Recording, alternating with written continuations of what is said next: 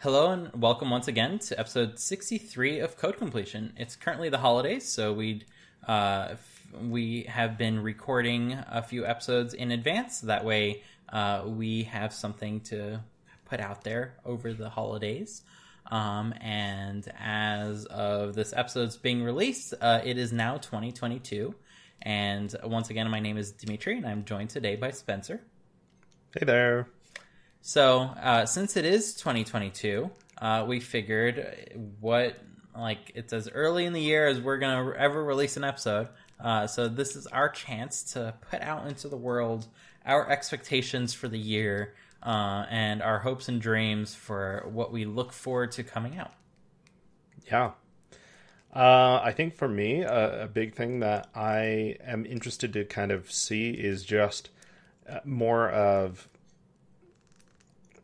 the development of Swift, and that's super broad. But what I mean by that, I guess, is, um, uh, for example, Swift Five was a pretty big change. It, it kind of had some some large overarching changes like ABI stability and kind of uh, some more foundational changes that have been really nice. So I'm interested to see kind of what Swift Six will bring, assuming it comes out in 2022, and just kind of um, I'm I'm loving the the place that we're at and getting to in kind of the Swift evolution process of it really being a more uh, mature language and kind of finalized in a sense where uh, Objective C hasn't really changed in a long time. I uh, what is it Objective C 2.0 right now, where it kind of added Swift interop, and that's kind of the latest change. I think that's the public version. I'm I'm gonna spaz now, and our listeners will remember that we had an episode where uh, we uh, had a compiler error with the true version of Objective C, and it's either four Oh. or six. I don't remember. Uh, this is where memory starts to fail me. Um, but yeah, so Objective C has improved over the years, and every compiler version does bring improvements to Objective C Okay. as well. Um, so it's not like it's just left there at the wayside.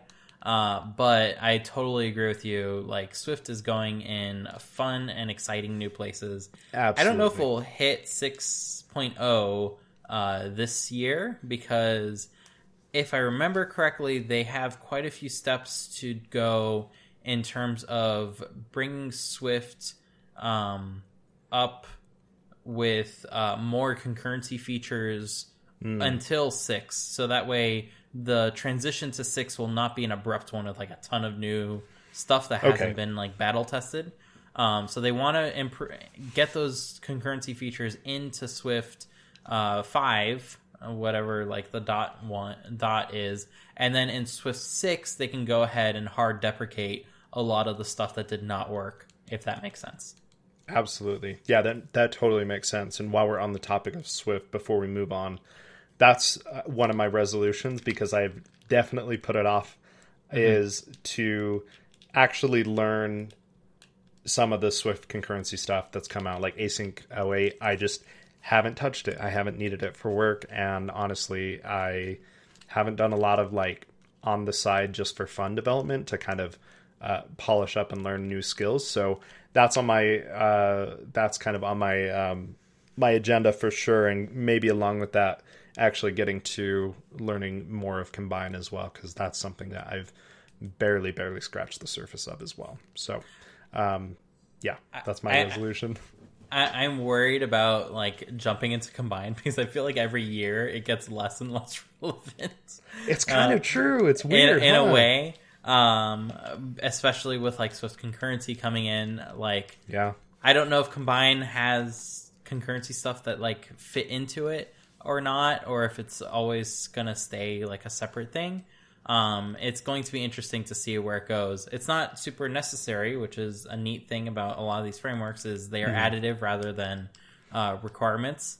Um, so we can just like I waited five years for Swift to evolve into a place where it was some something that I could use. Then like there's no reason to necessarily jump headfirst into a lot of these technologies unless you're interested in it. So opposite to Spencer, I like dove head straight into a lot of the concurrency stuff, especially the complicated concurrency stuff with the sequences Yeah. and stuff. Um, and I learned a ton by just reading the Swift open, open source code uh, to see how they were doing stuff. Um, and it's been really fascinating. So, uh, Spencer, I can say ahead of time it will ruin you. Uh, so the next I'm time you have to write um, a method in like a new API endpoint in Vapor, try doing it with the async await stuff Yep. and promptly be ruined because it will like linearize the entire chain of events that futures generally force upon you and you no longer need to think carefully about if you'll need this value uh, five chains later and then Yeah. you need to like think about passing it in the t- tuple every single time or the tuple tuple uh, i always get that wrong um, but yeah, like that whole mental conundrum, which Yeah. like you know exactly what I'm talking about. Oh, yeah. uh, you don't need to think about it anymore because it's just a variable in scope uh, at that point, which is like super super neat. Um, Yeah. So yeah, the ne- trust me, the next method you need to write in Vapor, just go ahead and use the async await stuff because Vapor All supports right. it now, um, and uh, it's fine if that's the only thing that needs to use it. Um, but it will it will be game changing. I think that's why I'm I, I, like I, I'm saying I'm so excited about it, yet I haven't touched it. Is for Vapor specifically. Like I don't really write much async code at work, so that's not a huge deal. But yeah, dealing with futures and promises and kind of stripping that out is going to be amazing. So um, that's that's my resolution. Hold me to it, uh, both Dimitri and the listeners, because I, I really do want to learn it. And I next time I I uh, write an endpoint, I'll do it in with async await and be ruined forever, and then promptly rewrite the entire API uh, to all use async await, which honestly probably not a bad idea. So I mean the for those that do kind of follow along with the Swift evolution stuff, especially on the server, um, basically even though the async await stuff is a tad less performant than just using like raw futures and promises uh, from NIO.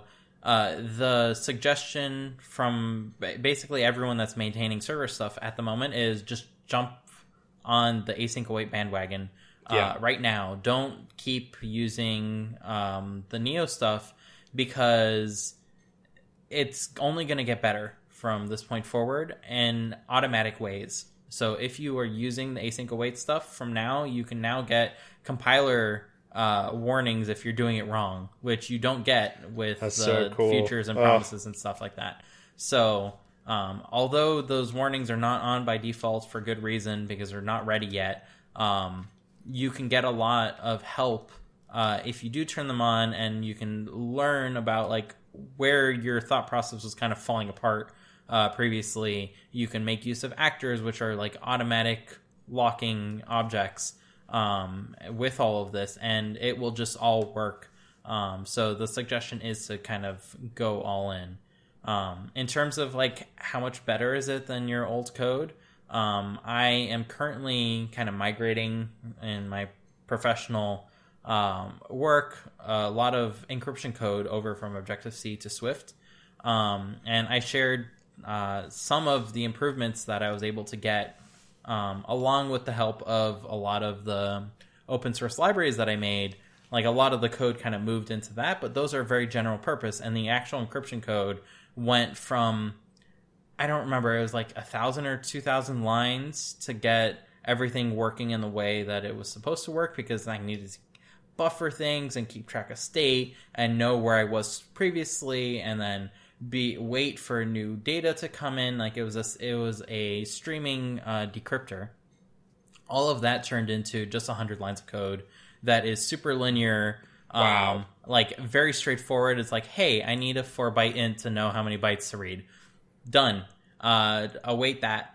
Um, and then once that's ready, the code will continue to the next step. Uh, and it will do this next piece. And then once all of that is done, it will just return that decrypted block and then it will just restart on the next one, waiting for it to come in. Um, so uh, all of that is like now possible in a really readable way. Um, not all of it is built into the system. Like I needed to use some helper libraries, which I built just for that purpose. Uh, and I don't want this episode to become like an async await episode because that's not what its goal is. But um, uh, I'll link to them in the show notes. Uh, but it is really nice to be able to use these higher level concepts now in a context where it will be compiled down to super optimal code. Um, right. And uh, that I am like super thankful for. So definitely. So what about you? What are what are some like expectations or um, goals that you have? Uh, so expectations. I am super duper extra looking forward to uh, the next generation of Pro Max that Apple will come out with because we have seen the tip of the iceberg, uh, which may be two or four times faster than it is. Um, yeah. So I am super excited to see what the M1 Max Duo or M1 Max Quadro, whatever they're going to call these things. Um, I really want to look uh, to see like what those things are capable of, and if an I if like an iMac Pro comes out that has just the same M1 Max in it, I like that's neat, I guess. But I'm kind of uninterested uh, mm-hmm. because I have that exact same setup performance wise in a laptop form factor, and I'm happy with that. But if something comes out with like two M1 Max chips or four M1 Max chips, and there's a lot more RAM, I will be very heavily tempted.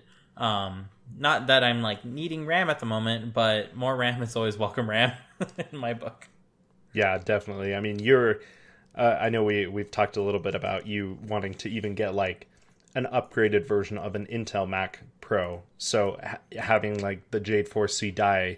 Uh, I'm not interested version. in that anymore. The the yeah. M1 Max has has. Oh, uh, have you? Okay, okay, that's fair. No, that's totally fair. I, yeah, I mean that's true. The performance difference is huge, and uh, having used these for what I don't know two months or something now, uh, mm-hmm. it's pretty sweet. So, all right, well, good to know you're off the Intel bandwagon. I um, I am. I like, just bought a new one. no, I'm just kidding. I oh. I, I'm sadly like on the train of of hoping that at least Intel Macs are supported for a little more because I have mm. my my dear Hackintosh that's still running, and I want it to be supported for at least maybe one or two more uh, versions of, of Mac OS. So mm-hmm. that's that's maybe a hope as well for 2022. Yeah, for those that don't know, like Hackintosh relies on Apple supporting Intel. Um, right. If Apple does not support Intel in its operating system and it's just uh, ARM instructions, then there's no hope for building a Hackintosh uh, at that point because not only does the board need to be made by Apple, which is what Apple basically checks for when they when they run the operating system. Other than that, it's like, hey, once the board is good and if the CPU and the GPU are supported, then no complaints there, and it will just run. Um, but not only will the board need to be supported, the CPU will need to be supported, and good luck emulating that support uh, in any like reasonable way. You can always build an emulator. Don't get me wrong. Yeah, uh, but at, or you know you just need an ARM chip, which no one has a good ARM chip other than Apple, really. So yeah, that's, not even that's close. also out of the question. Yeah. Mm-hmm. So, um, it, you know, Hackintoshing I think is on its last legs, and to be honest, um, Quinn from Snazzy Labs put out a, a, video a couple days ago from when we're recording this, which is like he made his last Hackintosh because I, I think we're all at the point where we're like, yep, Apple Silicon is the future. It works great. There's no reason to build a Hackintosh because you can get amazing performance with Apple hardware now. Better so, performance. Oh yeah, absolutely, of course. Mm-hmm. Um, and I mean, you're you're paying the Apple tax, but it's well worth it in this sense where it's custom silicon. It's actually running great. It's not just like an Intel chip thrown into a MacBook chassis. So there are way, way, way less benefits of of building a Hackintosh. And if you're thinking about it, I'd probably discourage you because it's it's a lot of time and effort every time you want to update macOS. So uh, honestly, it's it's you know it's it's definitely a good thing, but um, mm-hmm. there's like a, a place in my heart always for Hackintoshing because it allowed me to have you know a really good Mac for a lot less uh, money when I had a job that was not, you know, I, I couldn't afford my own MacBook Pro. So So I'll, I'll save my um, uh, 2022 resolutions for uh, the end because I have a few. Um, Okay. But another thing that I'm super looking forward to in 2022 uh, is uh, going to be Blender GPU support on the Mac. yes, um, because if you've been following along with it, uh, which I have been like judiciously, like anytime there's a new command, I'm like, ooh, reading that. Um, there is a lot of uh, cool things that are coming to Blender in terms of um, the backend render, which is a ray tracer, uh, and that backend render has not supported Macs for the past uh, several years. Um, so uh, being able to like use Blender on the Mac and have something that renders in a realistic amount of time and not hours uh, is going to be super welcome. Uh, and I am definitely looking forward to that. nice. Yeah, I definitely agree.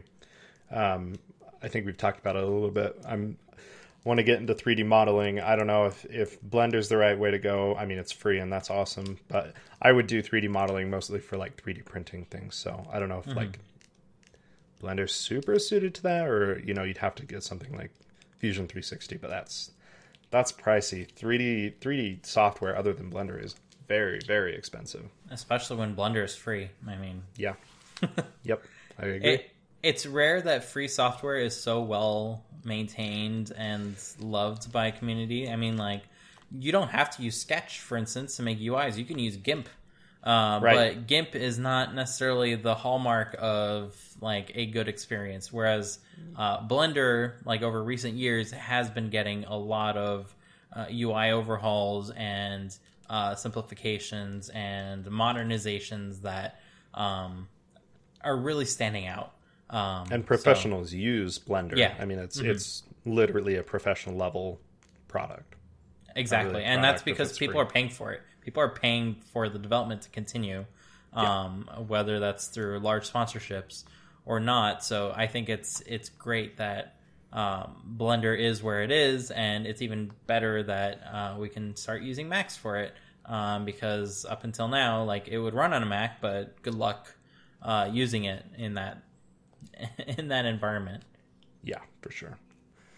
Um, so one thing that is kind of potentially going to come out in 22, uh, I guess this is an expectation and hope episode, is the the very long rumored uh, Apple, you know, goggles glasses for for AR, um, which uh, I think is kind of interesting. Uh, ever since like AR Kit came out, it's been like a thing, but also I yeah, it's been very much coasting. It's been just like it's there, but other than like the games that you see in the keynote presentations every year, uh, I haven't really seen much with AR since like 2018, 2019 or so. So uh, that'll be interesting. I, I'm sure you know a little bit more about it than I do. Kind of what's going on in the runnings right now. All I've heard is that it the first generation device will be way better than the second generation device in terms of like build quality and stuff, as they usually are. Um, and it will have an M1 in it, um, Okay. which sounds really neat when you consider that most other VR goggles in the space don't necessarily have super powered chips that run them. Yeah. So Uh, That's all I know. I don't think it's gonna be glasses. Uh, to be clear, I think it's most Oh. definitely gonna be kind of like a VR like headset. However, we'll probably have pass through cameras, so you can have you can enjoy an AR experience through them. But I don't think they're gonna have anything ready where you have transparent lenses that you Sure. can go ahead and like project stuff off because I don't know. if- Have you ever used the Microsoft? I forget what they're No. called. Hololens. uh, no, I haven't. Um, so that works in like a super dim room, and the field of view is like this little square in, in the middle of your view. So anything that's cut off by it is like super unnatural. Um, Sure. And like, believe me when I say I'm used to stuff being cut off. Like I have glasses. This part is blurry. This part is Right, blurry. yeah. Like there's there's a certain amount of like uh cutoff that your brain just can ignore, and that was not at anywhere near that um that cutoff. Uh, so I think I don't think they're gonna have the the glasses unless they really did pull like an Apple Watch moment where they do have the technology like way before anyone else uh, can really figure it out and and get that working. So Yeah. I, I think that makes a lot more sense to me as of like an AR headset, AR VR style headset. Um, just because like yeah, glasses seem like still so futuristic to me. Uh, I don't know. I mean, w- when did Google Glass come out in like 2012 or something? And that was like this tiny little thing in the you know in the corner of your eye. Hololens is super cool, but again, like like you said, super limited. So unless they just have they've had this thing coming for six years or something, it would be crazy for them to kind of jump all the way to glasses. But like a headset, definitely I can see that uh, coming. And I think there are other headsets. I maybe the Vive uh, or the whatever Steam's is. I don't know that have it's you hard know to cameras. keep up with them. I know, but they have you know the camera, so you can walk around with it, and it passes through vision, and and so that seems definitely possible. Um, again, I just I think my biggest thing, and maybe I'm just not very interested in in the technology to begin with. In general, I don't know, is I don't understand a lot of the point of it. I guess. hmm I had a um an Oculus Rift like the first version of them. But one thing was I would get motion sick because it wasn't a very fast refresh rate and two I couldn't wear my glasses with it so I couldn't see very well unless I put in contacts and I don't like contacts. So I I I I think I've just been a little bit turned off of kind of AR VR headsets. So uh, I just haven't looked into it much. So Yeah, there's a lot that you have to get like perfectly right. Um, like high refresh and faster than 120 uh, by high refresh. Uh, you need to have high pixel density, otherwise everything's a blurry mess. Um, you need to have all sorts of things because our eyes can see a lot of detail when it's really close to our face. Um, but not everyone's eyes. Like Spencer and I need glasses, and wearing glasses under goggles sucks. Um, I can tell you that much. If you've ever done like skiing or snowboarding and you need to put the goggles on, it's like your temples here hurt by the end of the day because it's like squeezing.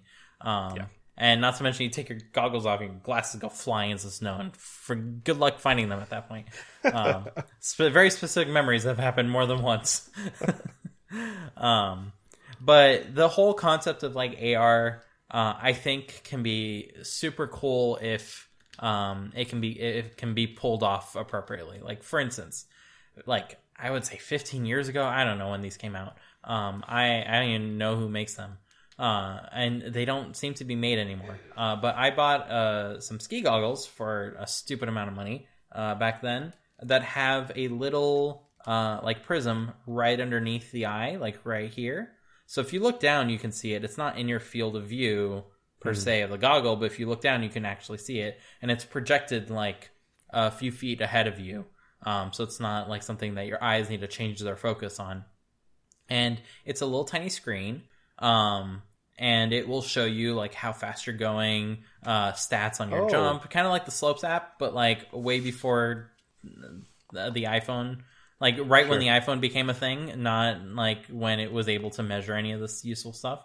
It has GPS in it, so it can like track all that, and it will like plot internally the route that you took so then you can plug it into a computer and you can see it like no, that stuff works anymore because like technology moves on um, but it still works to tell the time and to show you the speed and to show you like your jumps and stuff like that.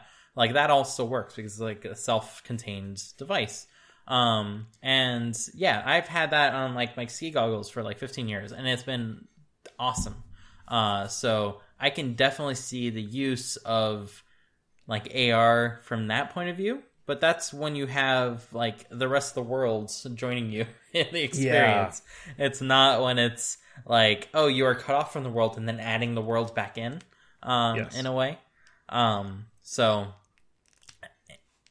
the first version may be a toy in that regard, just like the Apple Watch was kind of a toy, like the first ones, and it took a few years for it to get good, right? Um, so I don't know. Yeah, interesting to think about. I mean, I remember when Google Glass came out, or you know, the it was announced. It was never really released, but like the concept of, you know, you had these, I guess what you would call nowadays like influencers wearing them, and it would say what the weather was, and like it would be super cool if it was basically an Apple Watch just on your face, and it said, "Hey, you you just got a text or whatever," and you can Hey Siri and whatever, and that like that would be super cool. I just personally can't see it coming out in like you say in this first version maybe it's more of a toy.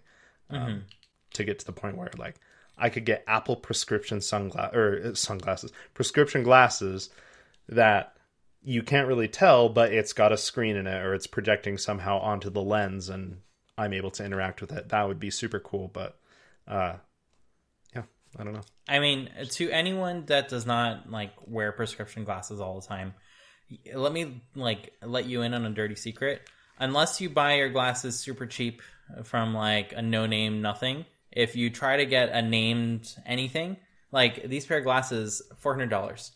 yeah I don't pay four hundred dollars for them, but th- that's what you have to pay for them if you want to buy it from like LensCrafters or whatever, because it's all Sure. owned by like one mega corporation.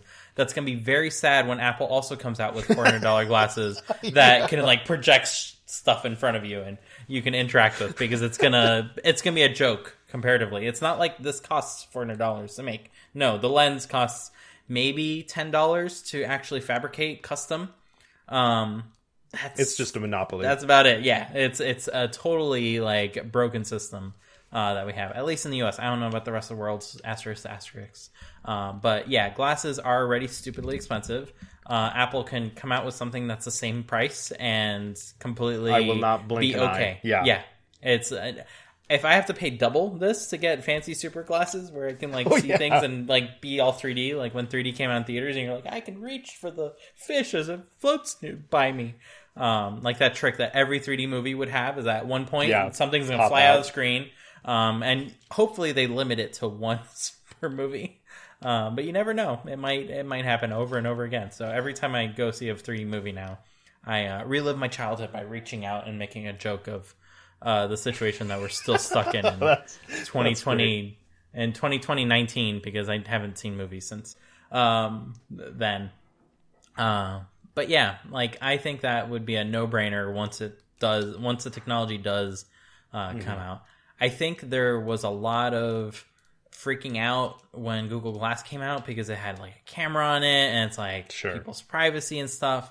However, like this is a super good camera and like it goes with us everywhere in bathrooms and non-bathrooms and uh, private spaces and it's just become normal.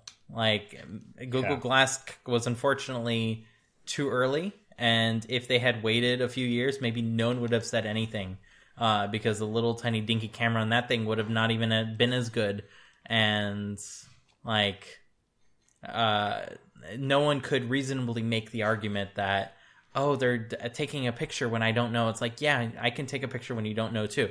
Into the co- the jacket pocket, you know, like it's no longer it's it's no longer a concern that we can reasonably fight. Um, I would say, like in countries like Japan, for instance, they have a funny law that says that any digital camera has to make a noise because there are unfortunately creeps on trains that when the train is packed, they would kind of slip their phone under at arm's length and take pictures up skirts, which is not a thing that any reasonable person should ever do. Um, so therefore, like uh, camera software in Japan has to make a loud, audible shutter noise uh, anytime like a a picture is taken. And on non iPhones, you can customize this to be whatever weird sound you want. So you can have someone like yelling like in no theater kind of thing. Whoa. Um, to get the picture taken. Um, but uh, iPhones just have the the normal shutter sound, and I found it super striking because I didn't even remember what the shutter sound sounded like. right Um, and you can disable this by changing the region on your phone, even if you buy in Japan. Um, anyways, um, like I think that as a society we've gone used to the fact that we are being surveilled at every moment of time and that's just part of life now. You don't need to be paranoid about putting black tape on your computer because someone else's computer is like capturing you anyways. Right. If that makes any sense. Yeah, totally. Uh, to kind of play devil's advocate a little bit here, did you see the um the Ray Ban Facebook video sunglasses that came out a couple months ago? Yes, but I haven't heard anything about them. Have anyone like commented on the privacy I, stuff? I, I, think mean, there this is a, a- worse company than Google. Like now, to totally and maybe that's why there was like i i do remember there being like a little bit of backlash like facebook is like the the company that you would least like to have you know access to video or kind of run video through however it works so I, I i don't know i agree with you i'm i definitely am on the side of like yeah i mean you've got zoomers that are like making stories on TikTok and whatever 24 7. Like everything is being documented nowadays. Um, I don't know. I think there will be a little bit of that debate still, but mm-hmm. I I don't personally see that there is much of an issue. Like you say, you've got a phone and it's you can take videos of, of anything you want anytime and no one asks for permission for that. So realistically there's not really much of a difference. Mm-hmm. I mean, maybe it's just waiting for a company like Apple to make it ubiquitous. Like mm-hmm. the Apple Watch is like the first device that I noticed completely normal people have because it's just like on the wrist and it's just like out there for people to notice and they are everywhere. Um and like those don't have a camera so maybe no one's brought anything up there. Uh, but I'm sure once Apple comes out with AR glasses that actually look like glasses, um, that that may become a thing where people uh, can become like reprehensive, or maybe their glasses don't even have a camera. Maybe they just have a lidar sensor, so they can sense everything That's that's, in front of them. Um, but they can't take a picture unless you bring up your phone and they can like beam over that image over to the glasses. Like there's all Yeah. sorts of ways that they can get around this without like ever stepping on that privacy landmine.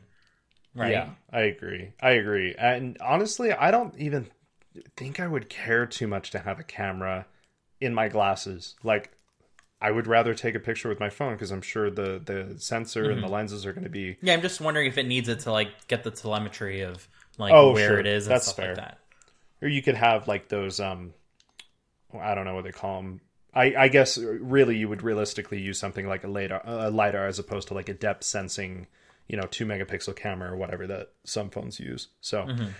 that yeah, I think that would be a good way to not skirt it, but just completely avoid it outright. And then it's mm-hmm. like all I really care for, like on my Apple Watch, the best part of it is just that I get notifications and I don't have to pull out my phone. So even if it just did that, show me the weather, like as a V1, I'd be stoked. I think that'd mm-hmm. be awesome. So Okay, so uh, I don't think I have any more expectations. You? nope. Let's let's hear your predictions now. Okay, so uh, not in terms of predictions, but uh, resolutions. So, oh, sorry, resolutions. My bad. So you had one, and that was to get into Swift Async Await. Yep. Do you have any others? Um, I no, I don't. I'm really bad at New Year's resolutions. A, a wise person once said, uh, "Just stay away from the res- resolutions because you're not going to attain them anyways." it's kind of how I feel about them. Um, so in terms of my resolutions, I have a few uh, that I'm kind of looking forward to. The first one is I want to actually learn how to use like something like Blender uh, to get into 3D art because I'm just really interested in it. Um, and have always wanted to play around with something like that, but have always felt super intimidated by it. Yeah, Like totally. I've used Cinema 4D back when I was like eight, um, like on Wow. ancient ancient Mac OS nine kind of systems, Mac OS eight probably or seven. Uh, actually, I don't think it came out on the sevens, but it definitely ran on the nines and maybe early uh, Mac OSs. Um, so I've I've I've used that before. I've used Maya uh, like on single occasions, and the Sure. most I've ever done is like manage to make a donut because that was like a built-in shape. Um, and the ultimate irony of that is that um, like the number one tutorial on YouTube to learn how to use Blender is how to make a donut. Donut. Um, but how to make a much better looking donut than anything I could have kind of figured out on my own by clicking. Um, because these these pieces of software are like super complicated. Um, so really want to get into that. Um, that's like my first New Year's resolution. My second New Year's resolution is I really want to learn how metal works, so that way I could Oh, cool. potentially use the models I make in Blender and bring them into metal to do fun stuff. Um, nice.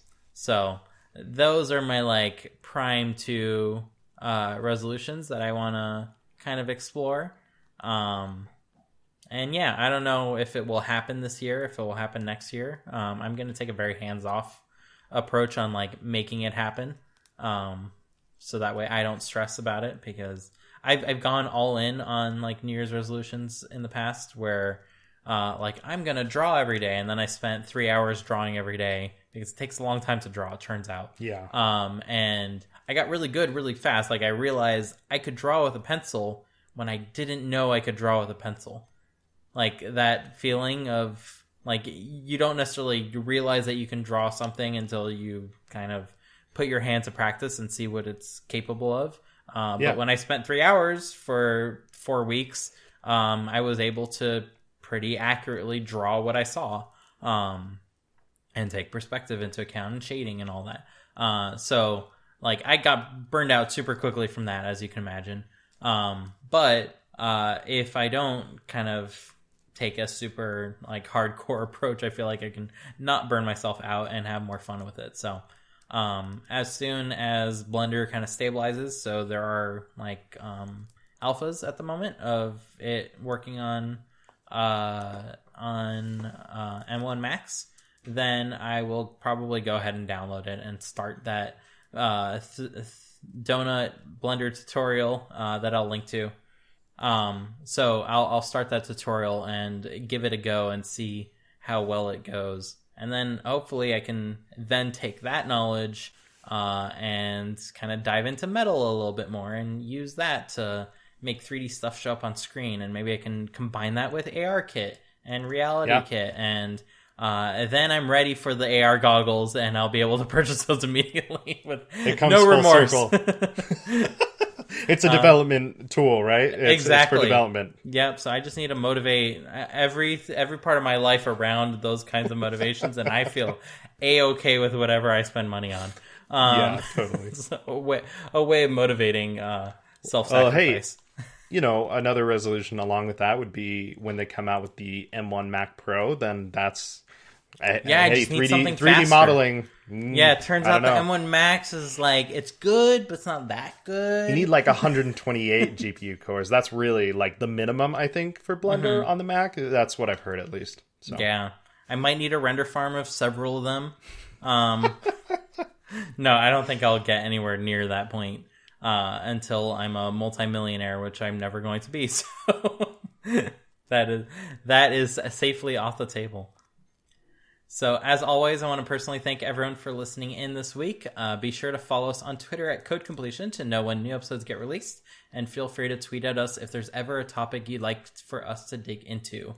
Uh, this is the last of our holiday uh, episodes that we'll be recording, so we'll be back on the regular cadence after this. So you'll be able to say goodbye to my horrendous Christmas shirt by then. Um, and uh, once again, I want to give my thanks to Spencer, who's at Spencer C. Curtis. That's S P E N C R C C U R T I S on Twitter for joining me this week.